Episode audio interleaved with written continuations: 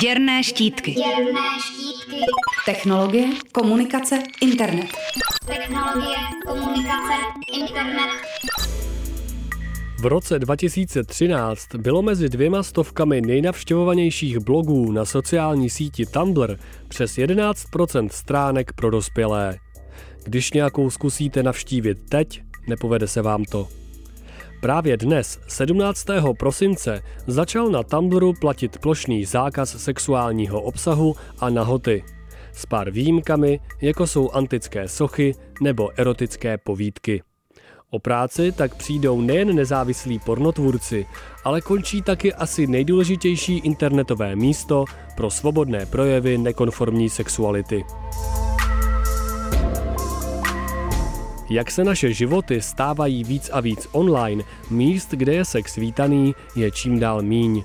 Píše ve svém rozlučkovém článku Vex Ashley, která s nezávislou pornografií začala v roce 2011 právě na Tumblru. Spisovatel a publicista Bruce Sterling na svém blogu připomíná, že v té době se Tumblr profiloval také jako platforma pro bezpečné prozkoumávání sexuality. Zakladatel a tehdejší šéf Tumblru David Karp si podle Sterlinga komunitní význam sítě uvědomoval. Ashley později založila vlastní studio 4 Chambers a Tumblr cituje jako zásadní inspirační zdroj. Bylo to místo, kde nebyl sex definovaný jen snahou podbízet se mužům, píše Ashley a popisuje prostor, který se během let na sociální síti vytvořil. Blogy párů, které otevřeně experimentovaly s polyamorií, šlo najít vedle profilů translidí nebo Afroameričanů. Uživatelé se fotili ve vyzývavých pózách ne proto, aby vydělali peníze, ale taky, aby ukázali, jak může vypadat sexualita mimo dominantní měřítka velkých portálů.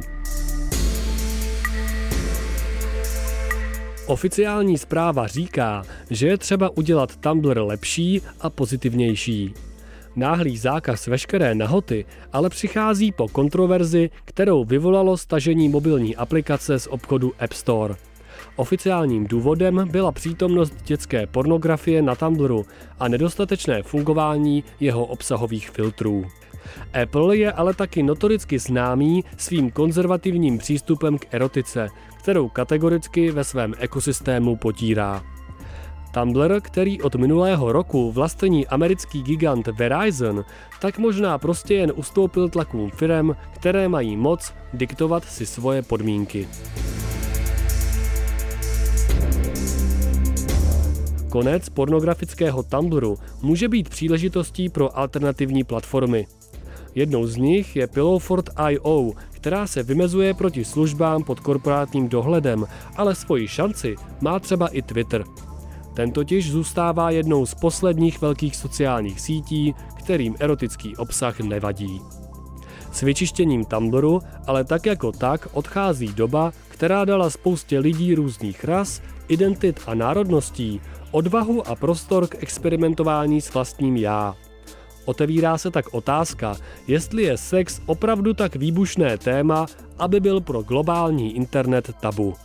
A o co můžeme přijít, když všechno, co zbude, bude jen zástup těl z neživého mramoru.